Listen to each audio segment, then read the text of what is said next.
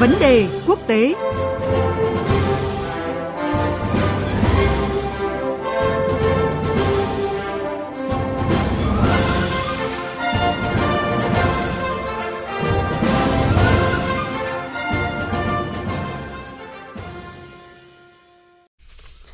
Thưa quý vị, thưa các bạn, cuộc họp thượng đỉnh giữa Tổng thống Nga Putin và Tổng thống Mỹ Joe Biden có thể diễn ra vào tháng 6 tới. Đây là thông tin từ giới chức Nga sau khi xem xét đề xuất của phía Mỹ về một cuộc đối thoại song phương. Đây thực sự là một tín hiệu tích cực và đáng chú ý trong bối cảnh mối quan hệ Nga-Mỹ vốn đang rơi vào vòng xoáy đối đầu mới với các đòn trừng phạt ngoại giao và kinh tế qua lại chỉ trong vòng 2 tuần qua. Liệu một cuộc họp thượng đỉnh Putin-Biden có thể diễn ra nhằm hóa giải những căng thẳng hiện nay hay không? Khả năng nào cho việc cài đặt lại quan hệ Nga-Mỹ? Đây là những vấn đề được làm rõ trong một vấn đề quốc tế ngày hôm nay qua cuộc trao đổi với biên tập viên Thanh Huyền cùng với nhà báo Nguyễn Đăng Phát, tổng biên tập tạp chí Bạch Dương. Vâng, xin chào nhà báo Nguyễn Đăng Phát và cảm ơn ông đã tham gia chương trình ạ. Vâng, xin chào biên tập viên Thanh Huyền và xin kính chào quý vị thính giả. Vâng, sau cái đề xuất đối thoại của Tổng thống Mỹ Joe Biden thì giới chức Nga-Mỹ đã tiến hành thảo luận khả năng này. Và mới đây thì trợ lý của Tổng thống Nga cho biết là nhà lãnh đạo Nga Vladimir Putin và Tổng thống Mỹ Joe Biden thì có thể gặp nhau trong tháng 6 tới. Vậy ông đánh giá như thế nào về khả năng này ạ? Vâng, trợ lý của Tổng thống Nga ông Usakov cũng nói là đề xuất của Tổng thống Mỹ thì cũng chỉ mới là tín hiệu thôi. Chứ còn ở các cấp làm việc của các ban ngành ấy, thì cũng chưa làm việc với nhau để mà chuẩn bị thật sự, chưa triển khai gì cả. Và phía Nga thì cũng tiếp tục nghiên cứu cái vấn đề này.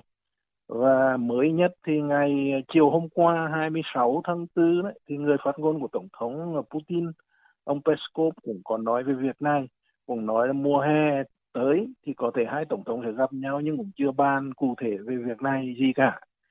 Thì theo tôi thì bây giờ phía Nga nói đến tháng 6 là cũng có tính chất thăm dò thôi, bởi vì hiện nay thì dư luận cũng đã biết là Tổng thống Biden của Mỹ đã có kế hoạch thực hiện chuyến công du đầu tiên của ông, chuyến công du nước ngoài đấy, đầu tiên của ông là đi châu Âu, đi sang Anh và sang Bỉ để dự hội nghị thượng đỉnh của khối NATO vào tháng 6 tới. Như vậy thì có thể phía Nga đưa ra cái ý tưởng tự nói là vào tháng 6 thì đấy là ý tưởng thôi để mà thăm dò, chứ cũng chưa có gì chắc chắn cả. Thì phải có chương trình nghị sự, hai bên trước đấy phải chuẩn bị kỹ rồi sẽ thảo luận những vấn đề gì và có thể là đạt được những cái gì. Thì như thế thì hai bên mới là chấp nhận ngồi với nhau. Và tôi biết là phía Nga cũng phải tin tưởng là cuộc gặp thượng đỉnh của hai tổng thống là phải bàn những vấn đề cụ thể, có chương trình cụ thể và phải cũng có những cái kết quả gì đấy thì mới là tổ chức và mới là tiến hành gặp gỡ.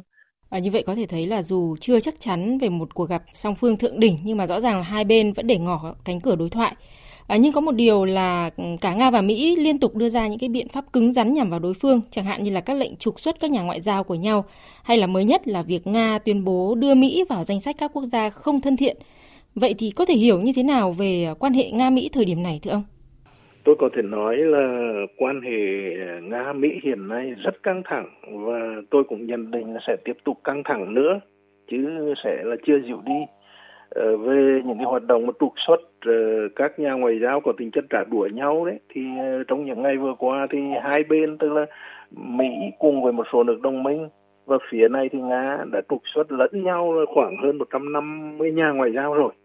Và sắp tới thì chính phủ Nga theo đề xuất của Bộ Ngoại giao cũng sẽ công bố một cái danh sách những quốc gia không thân thiện để mà không cho phép cơ quan đại diện của những nước đó ở Moscow là thuê mướn người lao động, người làm công của phía Nga trong những cái hoạt động lãnh sự, trong những hoạt động của cơ quan ngoại giao. Thì đấy cũng là một cách để Nga trả đũa những cái vụ trục xuất ngoại giao của Nga một cách hiệu quả hơn nữa. Thì điều đấy cũng là phản ánh những cái sự khó khăn căng thẳng giữa hai bên. Và còn tiếp tục nữa, rất khó khăn. Vâng, với những yếu tố như ông vừa phân tích và cùng với những cái tuyên bố của lãnh đạo và giới chức hai nước thì có vẻ như là cả hai bên đều đang theo đuổi cách tiếp cận cứng rắn hơn với đối phương. Theo ông thì những yếu tố nào có thể giúp cài đặt lại mối quan hệ Nga-Mỹ trong thời gian tới? Theo tôi thì hiện nay quan hệ giữa Nga và Mỹ gọi là cài đặt lại, khởi động lại thì rất khó. Tổng thống Biden kể từ khi nhậm chức thì đã đưa ra nhiều tuyên bố cứng rắn với Nga và gần đây thì tuy là họ có phát đi tín hiệu có thể tổng thống hai nước gặp nhau như chúng ta đề cập hôm nay đấy, thì thực ra mà nói là giữa hai bên, cái sự đụng độ giữa hai bên do nhiều nguyên nhân sâu sắc lắm. Thứ nhất là cạnh tranh chiến lược, cái đó là vấn đề lâu dài. Chúng ta cũng biết là Tổng thống Biden đã coi Nga cũng như Trung Quốc và một số nước khác là những cái đối thủ rất là lớn và không chấp nhận những cái hành động mà phía Mỹ nói là không tương xứng. Những cái khác biệt giữa hai bên là quá sâu sắc. Nga thì nỗ lực xây dựng một thế giới đa cực, đa trung tâm và Nga muốn là một trung tâm trong số đó, nhưng Mỹ thì là muốn xây dựng thế giới đơn cực và muốn định hình một cái trật tự thế giới mà dựa trên luật lệ do những cái nhóm, những cái tổ chức phương Tây đặt ra, thì như vậy là Nga cũng không chấp nhận và có nhiều mâu thuẫn như thế, kể cả mâu thuẫn đụng độ về mô hình phát triển xã hội, mô hình xây dựng nhà nước vân vân, thì nó có nhiều vấn đề lắm. Thì hiện nay hai bên cũng có phát những tín hiệu đối thoại hợp tác, nhưng mà đối thoại và hợp tác với nhau ở những cái điểm, những cái lĩnh vực mà đáp ứng lợi ích quốc gia của mỗi bên cho rằng là điều để đáp ứng lợi ích quốc gia của mình, chứ còn mâu thuẫn sâu sắc thì rất khó mà cài đặt lại quan hệ ở thời điểm này và thời điểm trước mắt.